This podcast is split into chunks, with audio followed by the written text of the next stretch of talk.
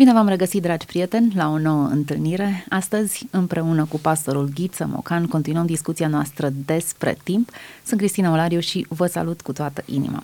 Pentru că vorbim despre timp și mai ales timp investit, timp de calitate investit în lucruri care rămân, e imposibil să nu ne evaluăm și să nu găsim timp morți, timp pe care îi menționam și în emisiunea trecută.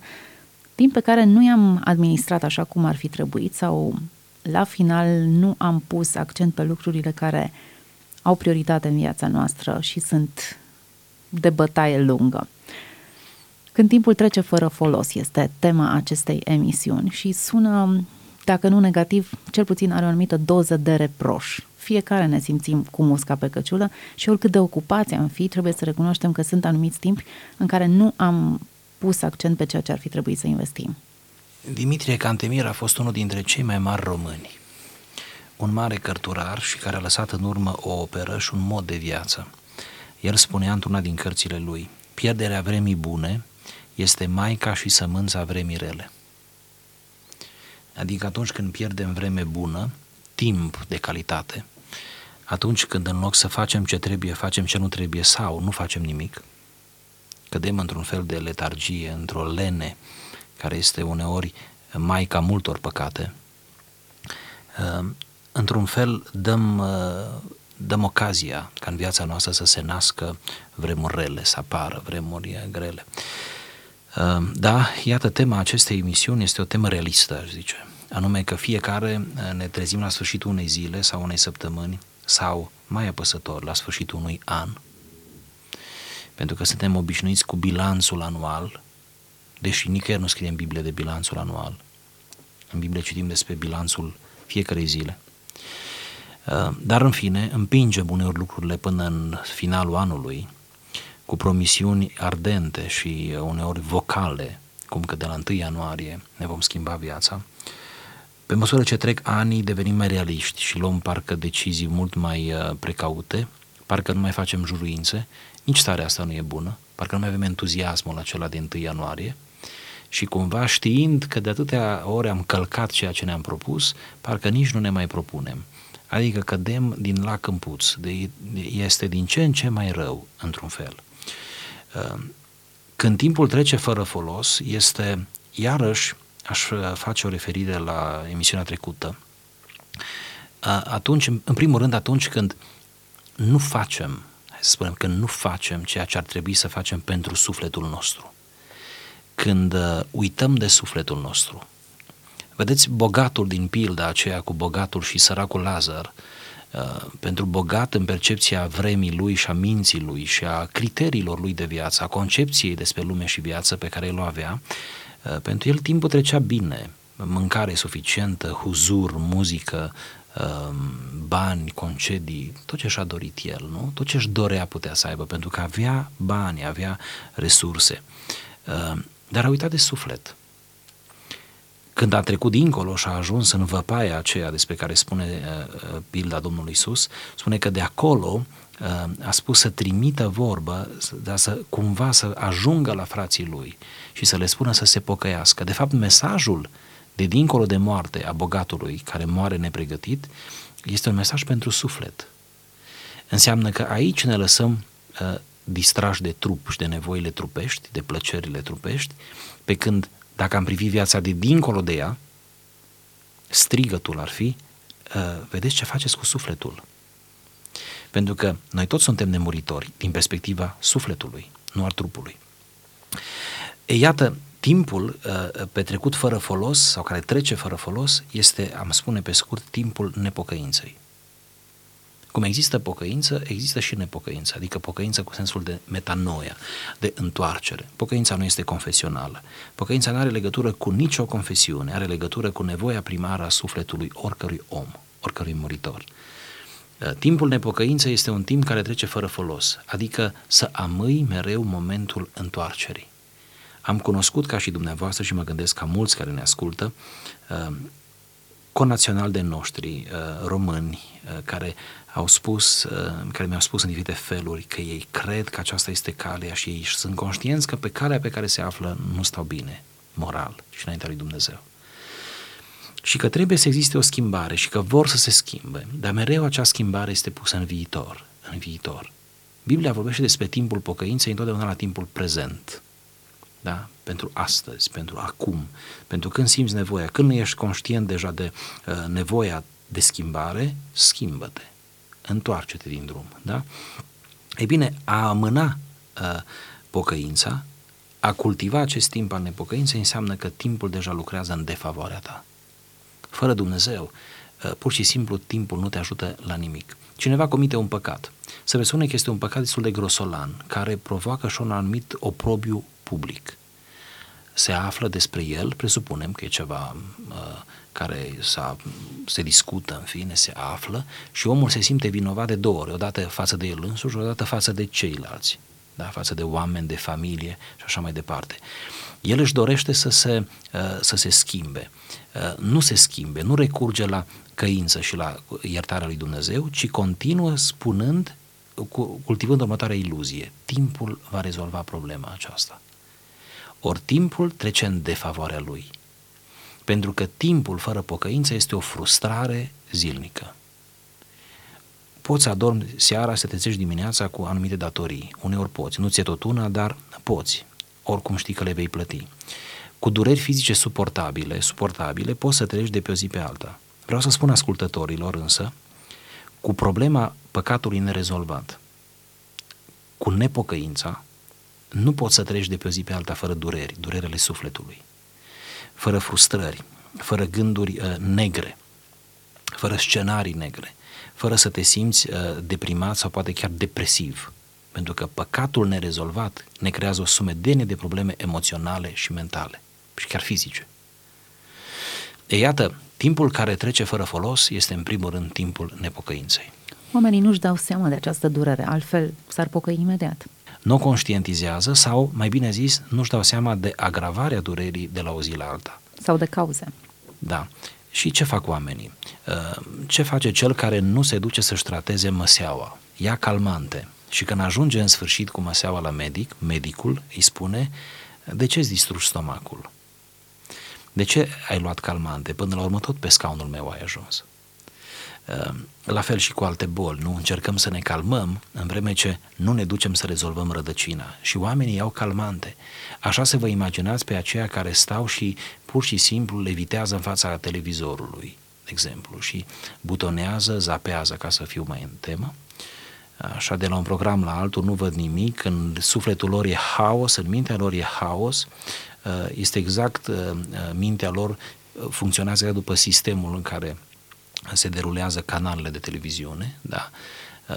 sau care recurg la tot felul de mecanisme, la alcool, unii la droguri, unii la plăceri sexuale, astfel încât să iasă într-un fel, să-și rezolve problema vinovăției. Adică la un păcat mai adaugi alte păcate, crezând că într-un fel se spală cele vechi, se rezolvă și pe astea noi într-un fel îți conferă plăcere și cât de cât te descurci tu cu ele. Nimeni nu s-a descurcat până acum cu păcatul. Din cauza aceasta, Hristos a, s-a întrupat. În emisiunea trecută vorbeam despre rezultate. Dacă aceasta este măsura timpului folosit cu folos. Astăzi poposim în sfera cealaltă a timpului risipit și inevitabil ne ducem tot aici în zona rezultatelor. Faptul că nu ai obținut nimic în urma timpului sau tot gol ai rămas, tot nepocăit ai rămas, tot cu relațiile așa cum sunt, rezultatele acestea, în ce măsură ele mă ajută să-mi rezolv problema sau doar mă culpabilizează? Așa cum timpul care trece cu folos uh, ne produce bine, ne face bine, timpul care trece fără folos ne face rău. A irosi timpul înseamnă a te străpunge pe tine însuți cu o grămadă de dureri, cu o grămadă de uh, uh, suferințe interioare. Pentru că uh, ne-am spus mai despre timpul nepocăinței, dar există timp pierdut uh, uh, după ce te-ai întâlnit cu Hristos. Timp pe care uh, îl pierzi în, în activități, hai să spunem activități sau în contexte care nu te cresc spiritual, care nu te ajută spiritual, ba din potrivă, de exemplu, un timp petrecut într-un anturaj nepotrivit, da? un timp care să fie regulat, nu? frecvent, uh, te va conduce să semeni foarte mult cu anturajul acela. Și eu nu vreau să intru în detalii, vreau numai să spun că uh, spunem cu cine umbli ca să spun cine ești. Uh, un timp în care tu asculți o muzică nepotrivită, cu cât asculți mai mult, mai des, da? cu atât acea muzică te va amprenta, pentru că ne avem un suflet muzical, cum bine se spunea. Și uh, lucrul acesta trebuie să ne dea de gândit. Uh, iarăși un timp petrecut uh, uh, în lecturi nepotrivite, în uh, activități nepotrivite, uh, te va afecta, te va amprenta. Răul cel mare al pierderii timpului este că ne uh, amputează uh, pe noi sau ne uh, străpunge pe noi, da? ne face un rău, un rău implicit. De exemplu, vedeți, nu ne referim aici la situațiile în care chiar păcătuiești propriu-zis, la situații de imoralitate. Nu discutăm din, despre timp din perspectiva imoralității, ci discutăm despre timp din perspectiva faptului că poți să faci lucruri amorale, care nu sunt imorale în sine, dar care te prejudicează pe tine, te prejudicează pe tine. O zi e prea scurtă ca să-mi permit să fac orice în ziua aceea. Dar când spun orice, nu mă refer la ceva păcătos. Da? Viața e prea scurtă, spunea cineva cu multă înțelepciune, să citesc orice carte, pentru că e prea scurtă, n-am timp să le citesc pe cele bune. Citești o carte proastă, ți-ai mâncat timpul unei cărți bune. Asta ar trebui să-ți dea de gândit. De asemenea, viața e prea scurtă ca să uh, îmi permit să lungesc uh, anii până când voi merge la facultate, dacă vreau să merg la facultate, dau un exemplu. Fiecare are traiectoria lui în viață. Viața e prea scurtă ca să amân să învăț o meserie până la 50 de ani, când uh, nu mai pot să o învăț sau eu mai știu ce. Da, viața e prea scurtă. Dacă am fi conștienți de scurtimea aceasta a vieții, atunci am, a, am luat aceste lucruri uh, uh, bune și le-am, le-am face, ne-am permite să le amânăm, să le amânăm. Problema amânării, problema aceasta a amânării. Deci ne facem un rău nou înșine, un rău intrinsec, un rău uh, pe care ne-l facem nou înșine și apoi relațiilor dintre, dintre noi și ceilalți, apoi în relația cu viața, cu lucrurile uh, din jur. Uh, vedeți, există o anumită apatie, da? și un anumit, un anumit plictis. Văd uneori uh, și citesc despre adolescenții de astăzi că sunt foarte plictisiți, că nu știu ce să facă. Ori ei au la dispoziție acum prin lumea virtuală, datorită lumii virtuale și a calculatorului și a tehnologiei, ceva ce noi n-am avut când am fost adolescenți. Eu am pus mâna pe calculator la 22 de ani. Uh, copiii mei sunt uh, alezați aproape de istoricul acesta al meu. Cum e posibil așa ceva? Când fiul meu la șase ani mi-a rugat să-i cumpăr un laptop ca să nu mă mai deranjeze. De ce diferență, nu? Ei, tinerii de azi se nasc în ele, într-un fel, nu? Poza lor de la maternitate apare pe Facebook, a mea n-a apărut nicăieri. Nu, nu regret asta. Dar o să spun numai ce e interesant. Numai te naști și deja din prima zi ești pe Facebook. Ca să arătăm până unde am ajuns și ei se plictisesc. Cum e posibil? Cum se explică asta? Se explică prin faptul că uh, uh, nu sunt educați, acum în ce sens nu sunt educați? Nu sunt educați să facă lucruri mulțumitoare, da? să-și sature sufletul în primul rând, da? cum vorbeam în emisiunea trecută. Dacă sufletul e flămând, degeaba saturi trupul, da? numai rău îți faci. Dacă sufletul e flămând, degeaba saturi, uh, te saturi la nivelul plăcerilor fizice sau relaționale sau de anumit tip, dacă sufletul e flămând. Am observat de-a lungul vieții că cine se roagă bine, ăla și știe vorbi bine cu oamenii, nu că e fără greșeală, dar oricum, dominanta e bună.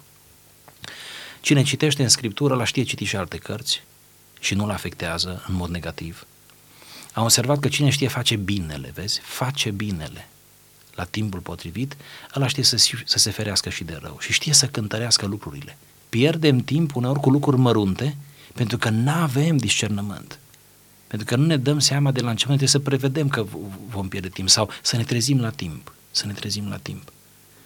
Mari oameni ai lui Dumnezeu, nu că n-au greșit niciodată, cum să nu, dar s-au trezit în mijlocul greșelii și au spus ce fac eu aici? Nu? Ce fac eu? Uite cât timp pierd eu aici. Și să-ți fie rușine de tine însuți. Într-un fel, când pierzi timpul, trebuie să te încerce mari sentimente puternice de rușine, că numai așa ne putem corecta și putem lua măsuri și să ne facem program. Și în felul acesta nu o să mai pierdem așa de mult timp, făcându-ne program. Hai să verificăm puțin mari consumatori de timp. Ecranul. Fie că e tabletă, laptop sau televizor, ecranul cred că e principalul hoț de timp. Așa este. Ce să facem cu el? Să venim cu un mesaj radical care să spună fără ecran, de orice natură ar fi? Asta nu se mai poate. Suntem deja prea băgați în ele ca să, da, prea legați de ele, uneori existențial. Da? Dacă am ajuns că și mâncarea ne o comandăm pe internet, dacă am ajuns că uh, ne îmbrăcăm de pe internet.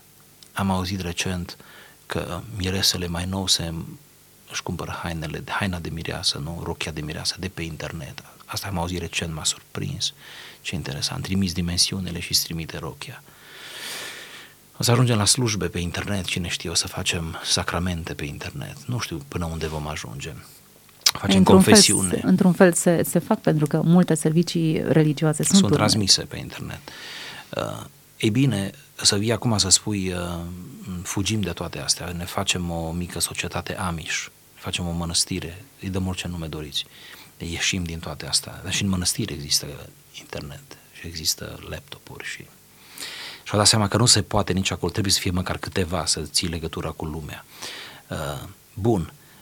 Deci, nu putem spune fără ele, nu putem spune nici cu ele zi și noapte. Și atunci, uh, câteva precauții ar fi cam așa. Uh, în viața noastră să facem ordine. Și pe primul loc să fie Dumnezeu, dar asta știu că sună un clișeu.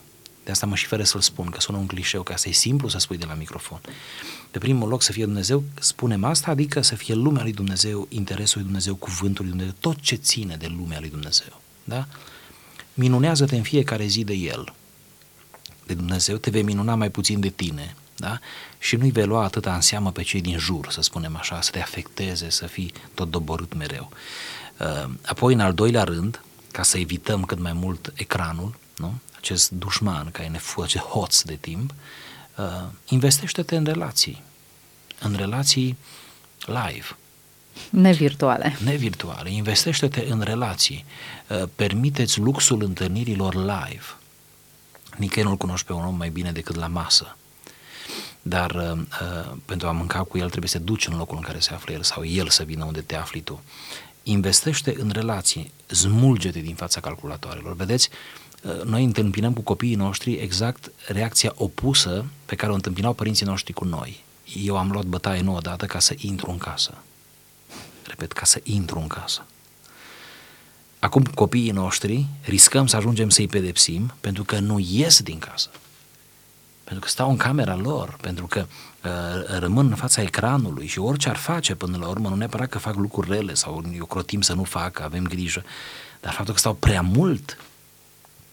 Când copilul doarme bine, te bucuri, când doarme prea mult, îți, îți faci probleme. Despre asta e vorba, despre exces. Când un copil mănâncă bine, te bucuri, spui e sănătos. Când mănâncă prea mult, pui cifru pe frigider. Ai văzut? Excesul, nu că a făcut un rău, dar asta este cauza unei boli, în fine, o nenorocire se poate întâmpla de acolo, da? Uh, excesele, excesele. Ne pierdem mult timp. Parte din timpul care îl pierdem este numit exces. Exces. Și atunci, ca să nu pierdem timp, trebuie să avem față de ecran o relație utilitară. Deci să avem cu ecranul o relație utilitară. Atât e tot. Să stăm fața lui cât avem nevoie. Da? Și nevoia aceea să fie chiar o nevoie, nu un hobby neapărat, ci o, o pretenție, ci o nevoie. Mă străduiesc în ce mă privește să am o relație utilitară cu ecranul. Nu reușesc întotdeauna, dar cel puțin mă străduiesc. Interesantă contradicție. Când e prea mult, devine fără folos. Da. E bine să mergem puțin tot în zona aceasta a lipsei sau, eu știu, a neasumării responsabilităților. Pentru că vorbim de starea de apatie pe care n-ar trebui să-i criticăm strict pe tineri, ci s-ar putea traduce și în viața adultului. Vorbeam în emisiunea trecută de timpul alocat odihnei, um, ca un timp util, folositor.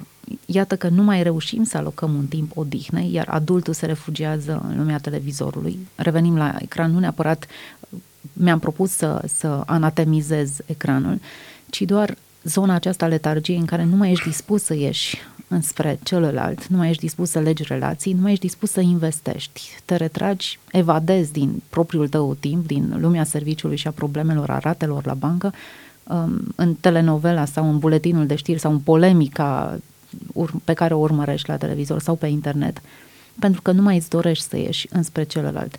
Nu este și aceasta o risipă? Este o risipă și o capcană în bună măsură. Pe moment te rezolvă, pentru că te scoate din ale tale. Hai să spunem partea benignă a problemei, adică partea care e ok, în regulă. Uh, omul vrea să scape de toată presiunea zilei. există o presiune a zilei, cu cât, ești, cu, cu cât ai responsabilități mai mari în societate, cu atât presiunea este mai mare. Și după presiunea aceea zile trebuie să ai un moment, un fel al tău de a te deconecta. Iar acea, acea letargie în fața televizorului, în fața calculatorului, în fața unui talk show care nici măcar nu te interesează, dar măcar e vorba despre altceva, da? este de fapt, în prima fază, este ceva benign. Ai nevoie de o rupere, de o ieșire. Cu asta suntem de acord, adică în, în sensul că trebuie să faci trecerea de la. Asta e un moment de trecere. Uh, știți unde e durerea? Și aici ar fi, ar fi nuanța. Că dacă te lași condus această inerție, letargie, apatie, să spun mai multe cuvinte, nu? Dacă te lași condus uh, și dacă stărui în asta, uh, nu mai este doar o trecere, ci devine deja uh, ceva frustrant, ceva care îți face bine, o formă de alienare, te scoate din ale tale, dar nu te rezolvă, știi? Te scoate din ale tale, dar nu, nu rezolvă nimic. Așa?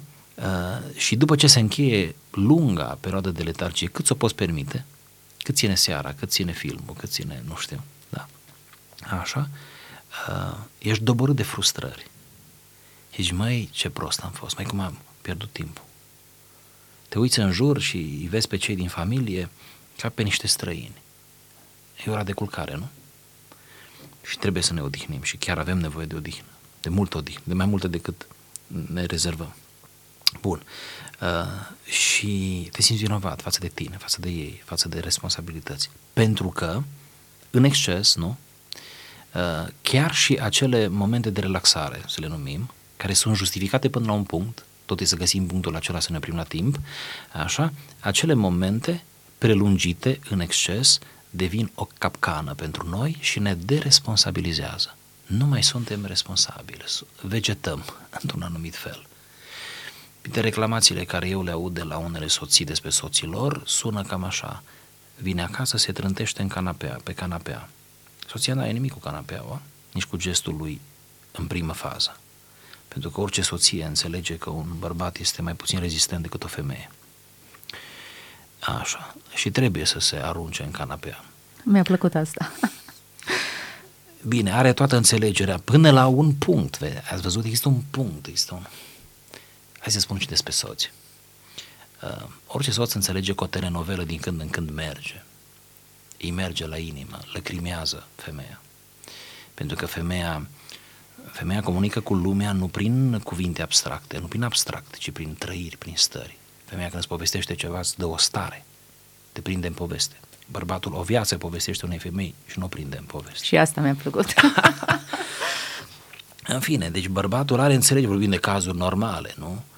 Așa, bărbatul are înțelegere asupra acelui moment da? că din când în când, sau mă rog, să fie rezonabil momentul acela, când și are nevoie de destin, sau se uită la o emisiune despre gătit sau uh, despre haine, modă, în fine, uh, sau stă pe o revistă sau despre mondenități sau așa, nu știu ce exemple să mai dau, dar cam asta e, da?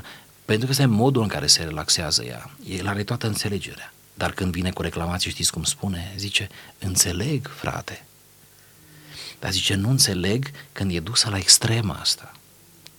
Deci, mai repede vedem la altul decât la noi.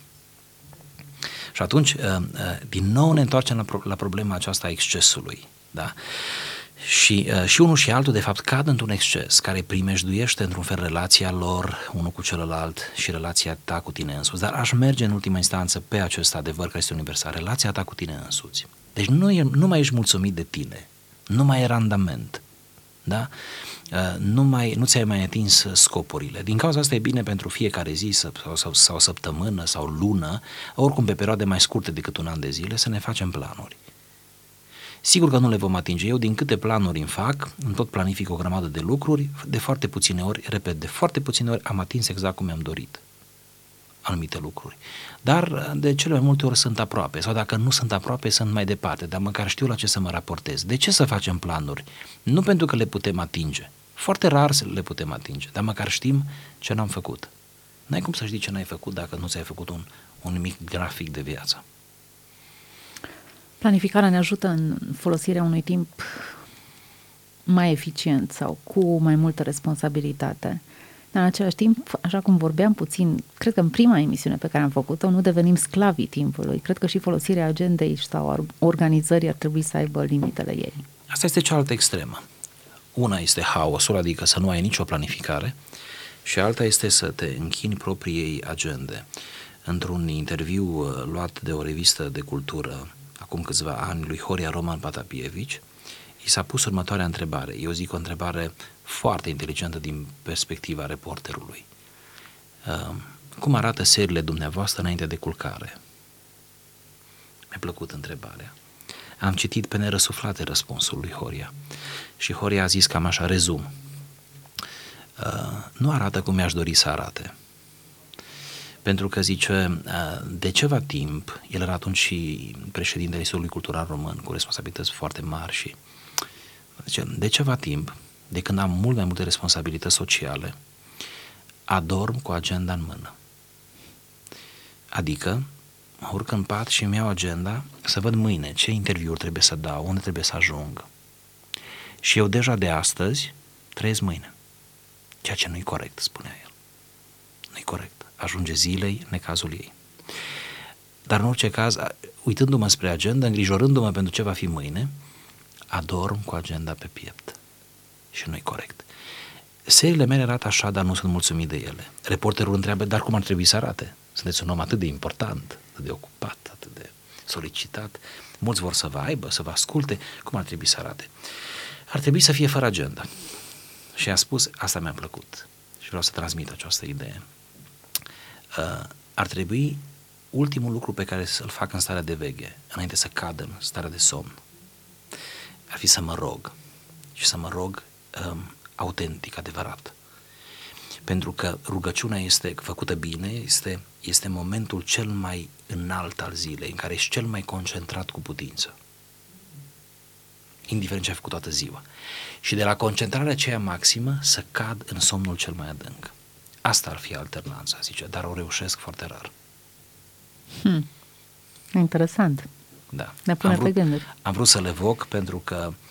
Uh, merita evocat. Merita evocat, da. Iată că am ajuns și la finalul acestei emisiuni, în care am încercat să găsim momente în care suntem jefuiți de acest mare dat, timpul, nu întotdeauna suntem conștienți, de cele mai multe ori însă ne dăm seama că ni se scurge timpul și că suntem ineficienți, că nu reușim să facem ceea ce ne-am propus sau că suntem goliți de uh, lucrurile valoroase, pentru că ne-am risipit în multe activități care au fost urgente, dar neimportante. Cred că prioritar în discuția noastră rămâne acest timp al pocăinței sau al nepocăinței pe care nu-l valorificăm, pentru că e cel mai culminant, e punctul culminant al, al vieții noastre și dacă l-am ratat, am ratat totul. Și cred că ar trebui să ne luăm rămas bun de la ascultătorii noștri valorificând acest punct al, al emisiunii noastre. Deci, iată, întotdeauna să ne facem timp pentru pocăință. Și uh, când e vorba de nepocăință sau de ispita de a amâna, de fapt despre asta era, nu? Uh, să spunem stop amânării și să ne oprim în loc și să fim atât de serioși precum vrem să fim, și să trecem la fapte. Așa să fie. Deci, responsabilitate și angajament atunci când este momentul.